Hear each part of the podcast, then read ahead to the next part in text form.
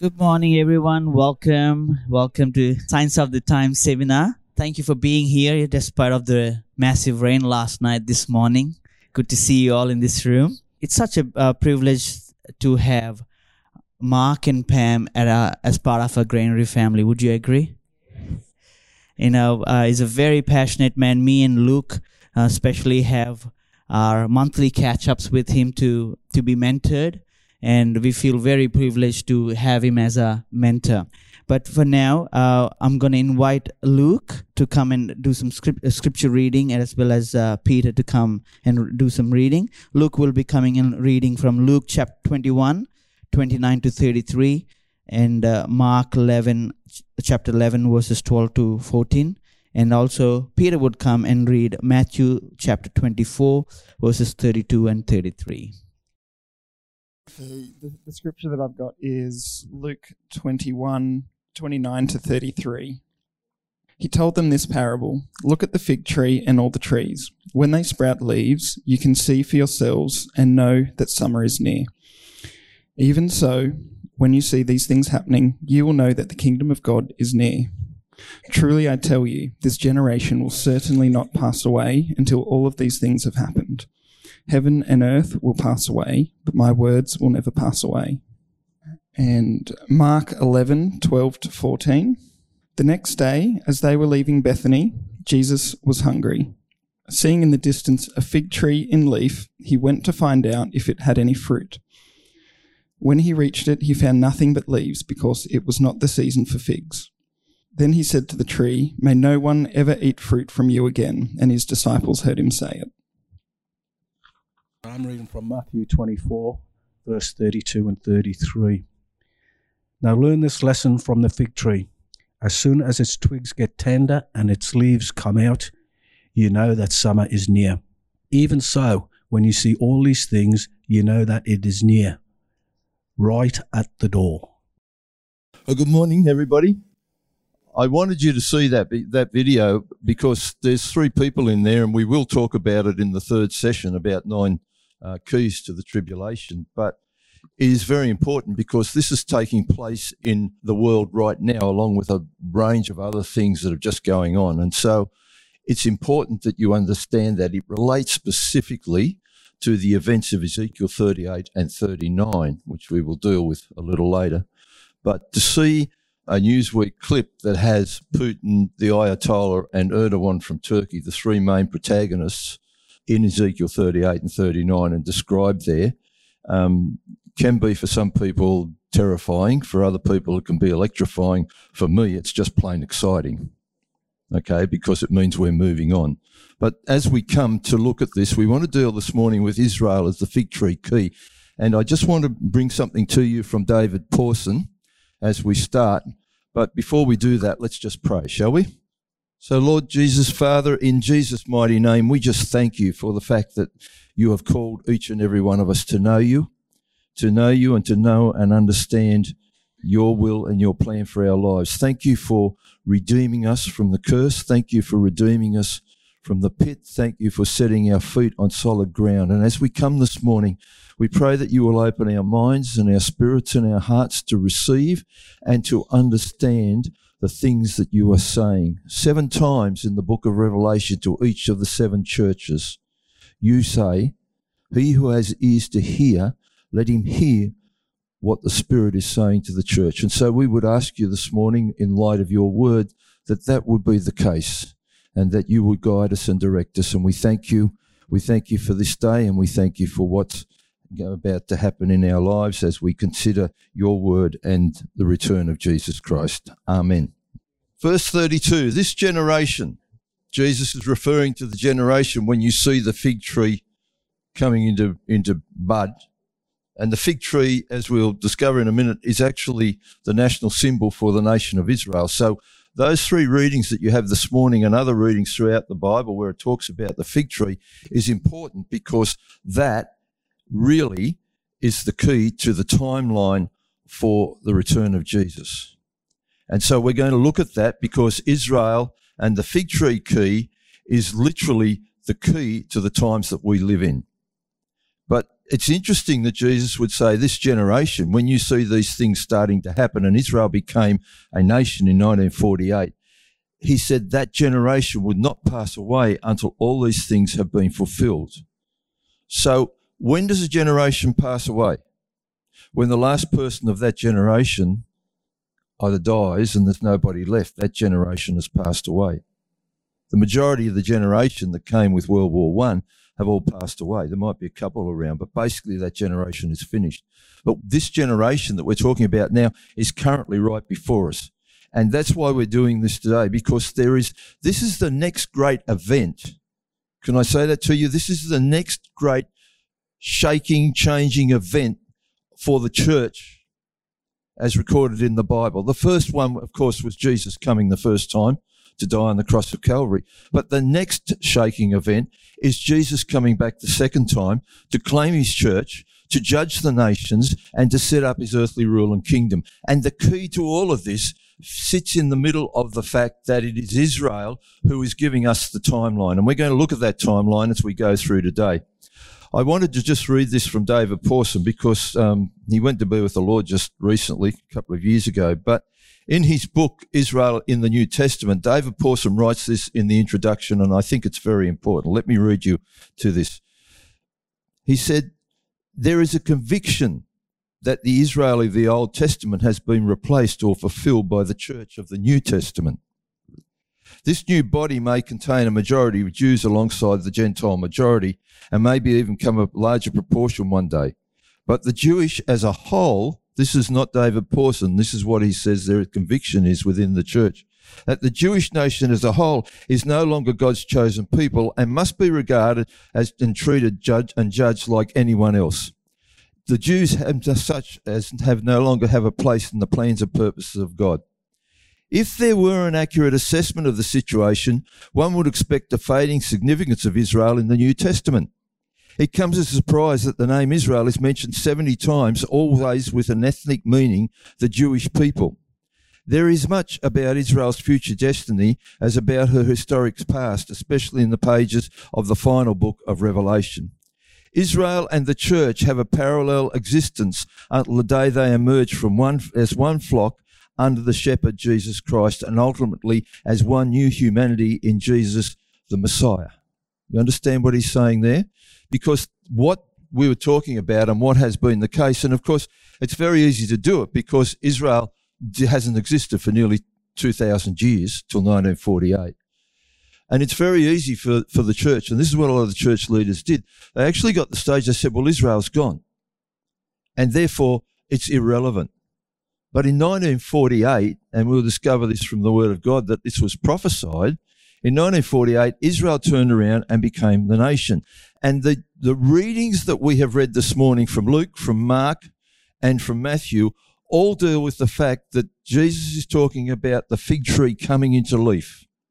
And so, what happened up until 1948 and earlier than that was that the people basically followed a theology called replacement theology, which said the church has replaced Israel. And we stand today and we discover that no, the church hasn't replaced Israel. It's part of Israel. And if you want to delve into that, go and read Paul's teaching in Romans 9, 10, and 11, where he specifically deals with Israel and comes to a point in verse 27th of the, of the 11th chapter and says, and all Israel will be saved. And we'll show you how that happens because there's a national regeneration when they call upon their Messiah to come back. You with me? So today you're going to learn some new things. Today, you may be challenged. What David Pawson is trying to say to you, and what I'm trying to say to you today, is if you're challenged, go back to the Word of God because the key to understanding anything in this Christian life is what does the Bible say? And if you can, you can match what the Bible says to the events or the situations in your life, then you immediately reach a point where you can see the hand of God in it. And so I want to show you in these next few minutes how Israel just fitted in. And we'll look at a, a, a timeline of it as we go along. But it's interesting because the disciples asked Jesus in Matthew 24, What are the signs that are going to happen in the world? What are the four end time signs? And Jesus said, There's signs in the world, war, earthquake, famines, lawlessness.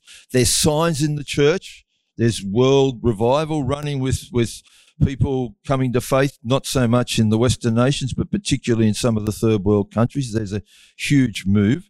There's about 1.7, 1.8 billion out of a population of 7 plus billion born again Christians in this world, a large portion, almost two thirds. Oh, oh, sorry, almost a third. And so when people say to you things like, well, the Muslims are the fastest growing religion in the world, it's not true. Christianity is. When they talk to you about the best selling book in the world and they give you a book title, it's not true. The Bible is. Five billion copies a year get sold, year on year on year. God is at work. And He's at work in the church and He's at work in the world and He's at work through Israel, even though they don't understand what's going on. They are still locked in to being the fig tree. And so Jesus did some interesting things with the fig tree, but let's just look at it. The signs in the church, there's persecution. There's signs in Israel where they're lobbing rockets into Israel and all sorts of things going on. And there's signs that are going to happen in the heavens. So the four things are the signs in the world, the signs in the church, the signs in Israel, and, and the signs in the heavens. Jesus said, when you see these things, Matthew 24, 33, know that the kingdom of God is near. In Matthew, Matthew, and then he goes on and he says, and know that the kingdom of God is near. And he adds this, at the very door. So what are we standing in today? I believe we're standing in the last of the last days of the world as we know it. Anybody will tell you that having come out of COVID, we are now moving into something different and we don't know what it is. I think Pastor Sue was speaking about it last Sunday and she talked about us being in a grey area. Well, when you come out of a grey area, you either go into a black area or you come into a white area. And the church needs to come into the white area because the world's going into the black area. Look around you. Look at the signs that are going on. Just take Pakistan, for instance, where a third of the country is underwater and liable to be for weeks, where they're starving. Just look at the, the things that are going on. Look at look at this with the three leaders of those three nations: Turkey, Russia, and and uh, Syria, because they're all coming back in to deal with Syria, and Syria they want to replace. Okay? Now, the interesting thing is at the top of Syria, there's a piece called the Golan Heights, which Israel took in 1967, and Syria wants it back. And when we come to, to Ezekiel 38 and 39, you'll discover that that's exactly where these nations, along with their other allies, come through and try to come into Israel, where God actually destroys them on the mountains. Okay?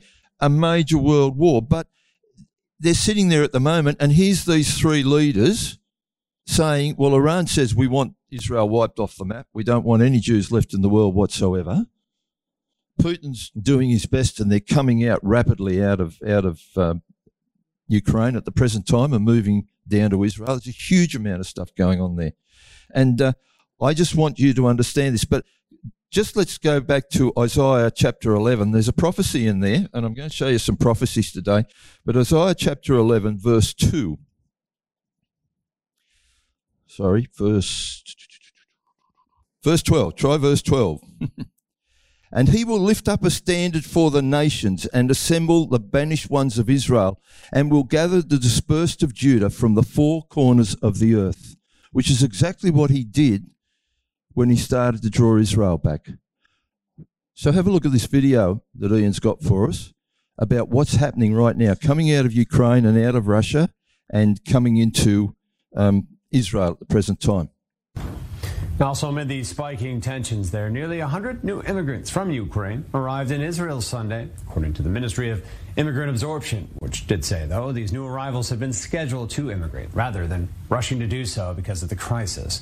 But the Israeli government has continually encouraged Israelis residing in Ukraine to come home and has made outreach to the local Jewish community as well.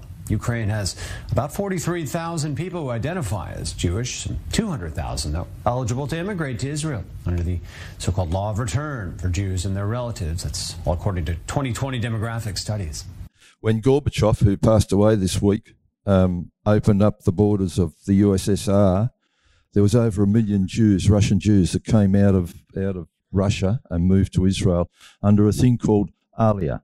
And Aliyah means going up in Hebrew. It just literally means going up, and they're going up. They have a right of return back to your grandparents' generation. If there's any Jewish blood in you, you have a right to return to Israel.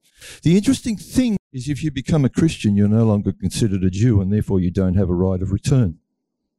So the, the, the organisations like Christians for Israel, Christians United for Israel, ICEJ, International Christian Embassy, and a whole range of other ones that you've probably heard of that are working and bringing people back. Ebenezer's another one that's doing that. They, they've got a, a small dilemma, and that is if they convince the Jews to become Christians, become Messianic Jews, they lose their right to enter Israel. So basically, they're bringing them in and then they're evangelizing them once they get in. Okay? That's, well, the Jews are very clever. You understand this, don't you? so are some of the people that are bringing them in, some of the Gentiles. I just want to tell you there is there is one organisation in America at the moment that is helping bring these in. One church. They have they have brought thirty thousand Jews since the war began into Israel, following Aliyah. They have spent eight million US dollars to do it. 30,000 spending 8 million and there's other organizations that are just doing the same. They're flooding back. They're coming out of the nations. They're coming out of France. France is don't leave. We need you. But they're coming out of France. They're coming out of the nations. They're particularly coming out of that area. Jeremiah talked about the fact that in the last days, when they started to come back, that they would actually, he would, God would actually send out the fishers and the fishers would go and fish for the Jews, which they did all through Siberia. There were towns in Siberia that only had Jewish writing and names on it, nothing else, when they got in and discovered it. But he also said, once I've sent the fishers out, I'm going to send the hunters out. And the hunters are out now, hunting them out and pushing them out of the nation. And so there's a whole range of them running back out of out of Ukraine, which is which is down there in the south below Russia, and going back into Israel.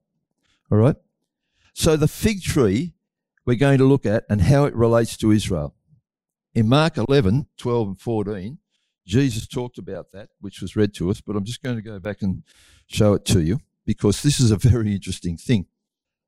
We talk about this story, and what we really do in some ways is we miss the significance of it. If Israel is the fig tree key and it represents Israel, Jesus coming back from Bethany heading into the temple in the, last week. He's been through the whole of that um, Palm Sunday and all that sort of thing. And so he's in that week where the crucifixion takes place. He's staying out with Lazarus in Bethany and he's coming back in every day. And he's coming through and he says, On the next day, when they left Bethany, he became hungry. And seeing at a distance a fig tree and leaf, he went to see if perhaps, if perhaps he could find anything on it. And when he came to it, he found nothing but leaves, for it wasn't the season of figs. And he made this statement May no one ever eat of you again. Now, what happened the next morning? Coming back in, Peter says, Master, look, the fig tree that you cursed yesterday morning is withered from the roots up. And Jesus says, Have faith in God. What is the symbolism of that? if Israel's key is the fig tree, if we're reading these things and saying when you see these things taking place and the fig tree coming into blossom, the key, then you're actually looking at the time. And Jesus said, I'm at the door, I'm very close. This generation will not pass away until these things take place. So when you come in and you look at that, what is the key that we can draw out of that? Simply this, that Israel was no longer producing the word of God. They have become apostate. And today they're apostate. They're basically non non believing people. They don't even believe in the Messiah. I remember years ago sitting with the deputy of the Jewish council in Sydney having lunch, and he said, "Why are you working with?" We were working with some of the, the organisations like Christians for Israel and others. He said, "Why do you why do you Christians do this?" And I said to him, "Well, you can't say it's because of Jesus because they don't know what they're talking about." I said, Well, it's about your prophet Isaiah, where in eleven twelve, where he, I just quoted to you, he said that you, you return back. Do you understand that? He said, No. He said, We have no idea. We don't know what our history is. We don't know what our, what our background is. We don't know anything. We don't know a thing. We have no understanding of it whatsoever. And today they will tell you there's about 5,000 born again Messianic Jews living in Israel. So there's a whole change that's got to take place. But that doesn't alter the fact that God continues to bring them back because his word said, I will bring him back. And if he says he will bring them back, he's going to bring them back, whether they're believers or non believers, because once he brings them back, he can make them believers. So sometimes you've got to get somebody or something or a people or a nation into a place where God can actually deal with them and make them believers. So here we are with the key. So the symbol, as I said, is the key, is the fig tree. What's the spiritual implication of the fig tree? The consequences of rebellion against God are clear. Jesus, finding no fruit on this tree, cursed it and it died. And prophetically for Israel, who after rejecting Jesus as their Messiah were scattered in 70 AD, and by 130 they were totally driven out of the country, Titus came in and he destroyed Jerusalem and he burned the temple. And not one stone was left standing. If you go to Israel today, you can still see the stones, the big foundation stones where they pushed them over the edge and they're lying as rubble 2,000 years later. And for 2,000 years after that, the Jews are driven away and wandered around the earth being persecuted, being pushed out of countries, being driven away. But all of a sudden, as they have wandered, as they have searched, as they have desired to come back to their country, they had a prayer, and the prayer was this next year in Jerusalem. 1967, Moshe Dayan, he was the guy with the had the eye patch in the war. He took Jerusalem, he joined it back together, it became united as one. We'll talk about that a little later.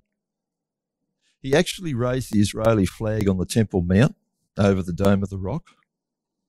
Lasted for less than 24 hours because the Mufti of Jerusalem came in and complained that that shouldn't happen. So Israel handed it, basically handed it back to them. God didn't want to do that, I can tell you.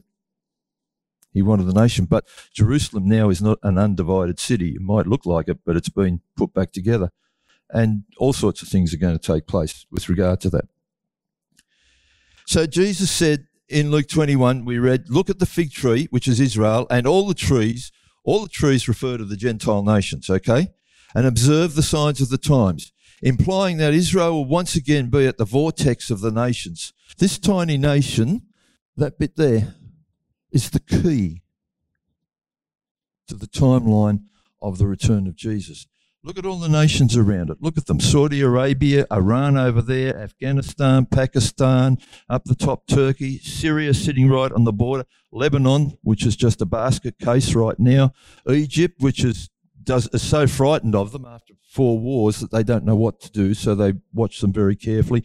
Libya, about to blow up again. Sudan, which uh, actually in the Bible, interestingly enough, what's now Sudan, south of Egypt, was back in the Bible is referred to as Ethiopia. It's not the Ethiopia up on the Horn of Africa, which we see today, which has got um, Addis Ababa as its capital. It's actually that that and Sudan split now into two. So the southern part is Christian, and the northern part is Muslim, and that's basically what they're referring to. So you can see that as you go on, and then you come across to the right there, and then you hit into Ethiopia. See how the whole thing works? Now, what's happening right up in the corner right now? in Tigray province, which is there, butting onto Sudan, that's where the civil war is taking place. So, what comes out of that? Well, it'll be interesting to see. All right? So, this tiny land bridge is key to connecting Asia, Europe, and Africa and the nations of the world and has been sacked more than 44 times and fought over for over two millennia. Okay? longer than that, held under the hand of Gentiles, held under the hand. This is this is key. Israel has been under the hand of the Gentiles since 587 BC, 586 BC, when Nebuchadnezzar from Babylon took Jerusalem and sacked it. And from then, with very few exceptions of some short rebellion, even right through to today, Israel has still been under the hand of the Gentiles, and that's the time of the Gentiles that we've been living in for 2,000 years since Jesus ascended back to heaven after rising from the dead.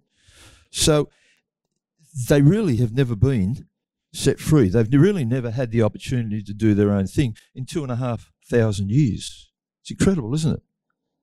So let's apply the parable of the fig tree to recent events and ask the questions like when did Israel, the fig tree, start to bud? And when did Israel emerge into the world scene? So let's have a look at it. Israel buds and reappears on the world stage. This is Theodore Herzl. Grandson is now president of Israel. 1890, Theodore Herzl started what was called Zionism to re establish the nation of Israel. He's got a very interesting story, but he just gathered people together and he started talking about the fact that Israel needed to become a nation again in 18, 1890 and worked his way through. By 1948, by 1947, the United Nations, having come through all that World War One, had got to the stage where they were ready to give Israel a nation. So the United Nations then turned around and said, yes, okay, Israel can be a nation. And on 7th of May 1948, Israel declared itself an autonomous sovereign nation for the first time in over 2,000 years. So here's what happened.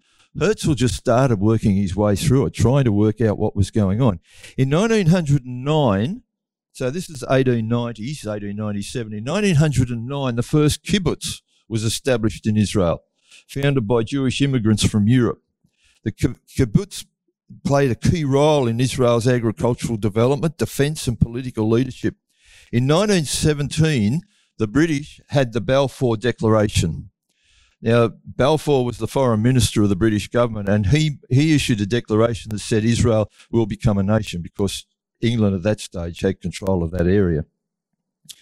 So that was done. The Australian light horse take Beersheba in 1917. They then move up and they take Jerusalem. Allenby comes in, takes Jerusalem. Then they go through and they take Damascus.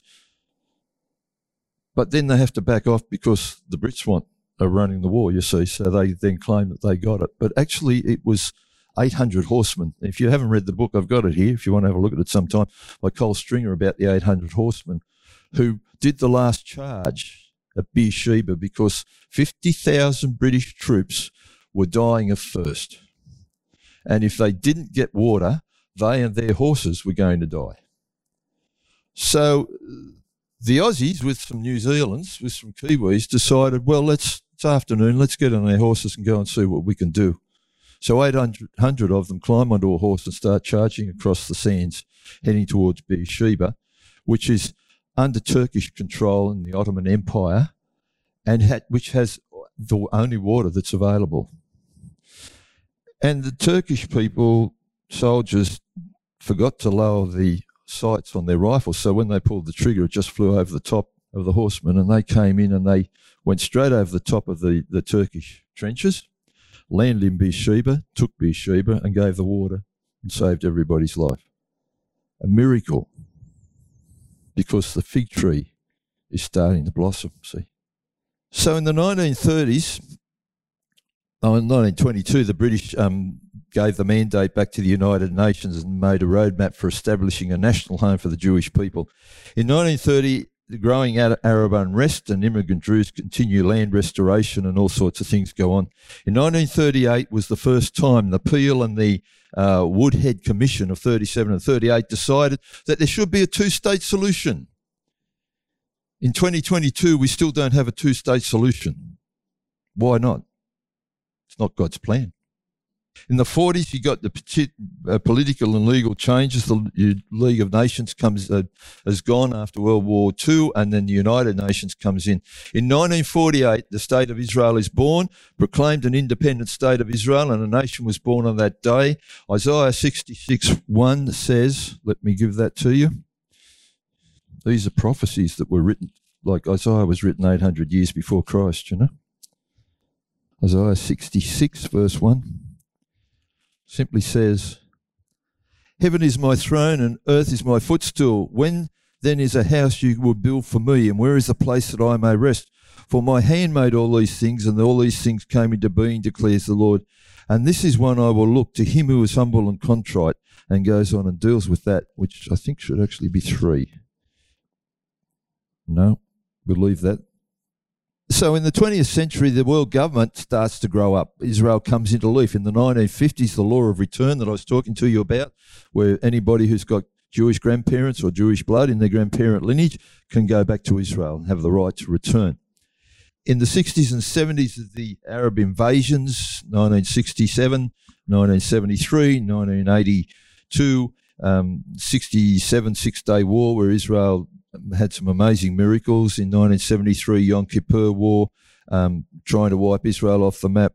And in 1967, as I told you, Israel and Jerusalem became under, well, Jerusalem became under the Israeli government for the first time in 2,000 years. In 1978, Israel and Egypt signed the Camp David Frameworks Agreement with Jimmy Carter, leading to a peace treaty in 1979 with Anwar Sadat and Yasser Arafat. Well, Yasser Arafat was one of the um, Munich terrorists back at the games in 1972. They never actually got him, but they got all the others. Israel did. And uh, you go through all that, and you come to the point where um, Anwar Sadat was assassinated. Do you remember that? Assassinated because he made a treaty with Israel and was written off, and they just killed him and they moved through. So we've got all the way through that. And in the 21st century, we're running into things like the boycott of Israel. Uh, 20 a growing worldwide boycott where they won't deal with anything that's got any Israeli companies or anything involved in it. Trouble is they have to because most of the things that they do are so important. Israel developed is very clever. There's a book here um, you might like to read and we're almost out of time. But there's a book here called Startup Nation, and it's a story of Israel and how they they deal with things and develop things. And and they actually invented the pill cam. Do you know what a pill cam is? A little thing that goes you swallow and it goes down inside you. Israelis in two years produce 700,000 of them, sell them to the world. So this little cam can go down through your stomach and into your intestine and give you 18 pictures a second while the doctor's sitting either in the room with you or across the other side of the world. So everybody's trying to make pill cams now because they can see what's going on. They had to put lights in it because inside it's dark. Okay. If you've ever looked inside yourself, it's dark. You understand that?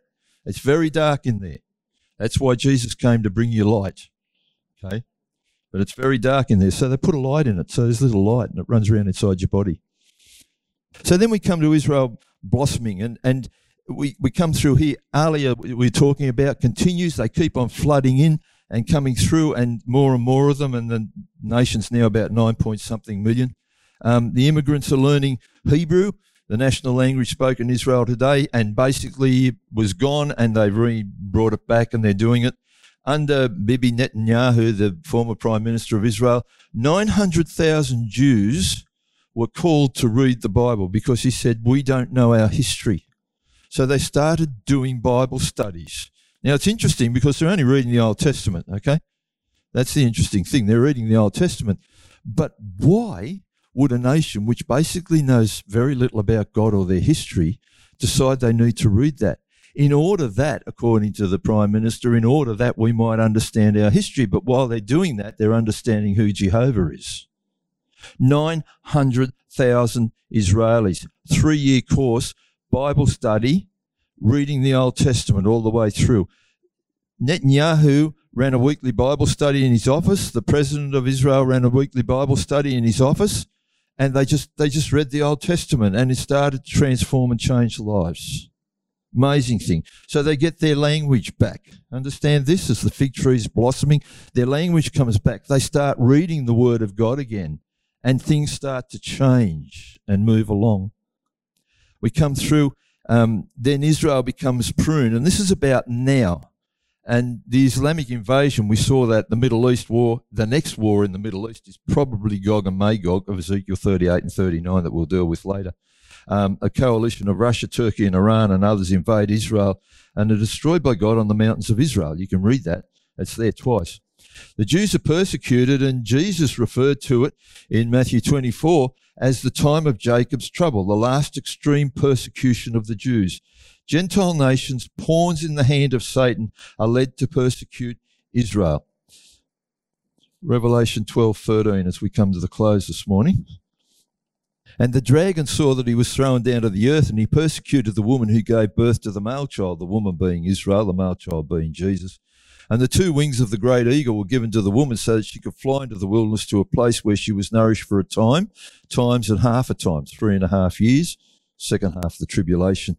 And the serpent poured water like a river out of his mouth after the woman so that he might cause her to be swept away with the flood.